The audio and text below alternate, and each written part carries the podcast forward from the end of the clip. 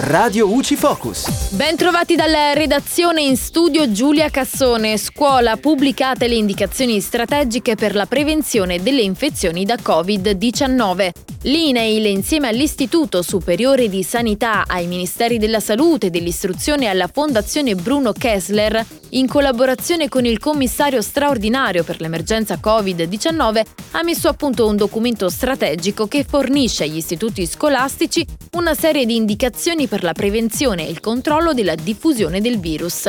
All'interno del documento sono menzionate tutte le misure anticontagio adottate finora e che dovranno continuare ad essere utilizzate, come appunto il distanziamento di almeno un metro tra i banchi, l'uso delle mascherine chirurgiche sopra i sei anni, anche da seduti, il frequente ricambio d'aria. Tali raccomandazioni si applicano anche in zona bianca. Le attività extracurriculari saranno invece soggette a limitazioni nelle regioni gialle, arancioni o rosse.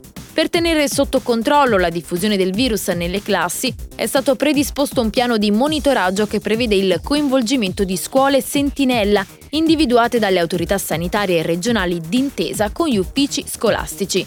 In pratica ogni quindici giorni almeno cinquantacinquemila alunni nella fascia di età sei quattordici anni saranno testati con tamponi salivari molecolari condotti su base volontaria nella sede scolastica con l'ausilio di personale sanitario. Successivamente la raccolta dei campioni sarà invece effettuata in ambito familiare, quindi le famiglie potranno autonomamente eseguire test e consegnarli in appositi punti di raccolta. E dalla redazione tutto, al prossimo aggiornamento.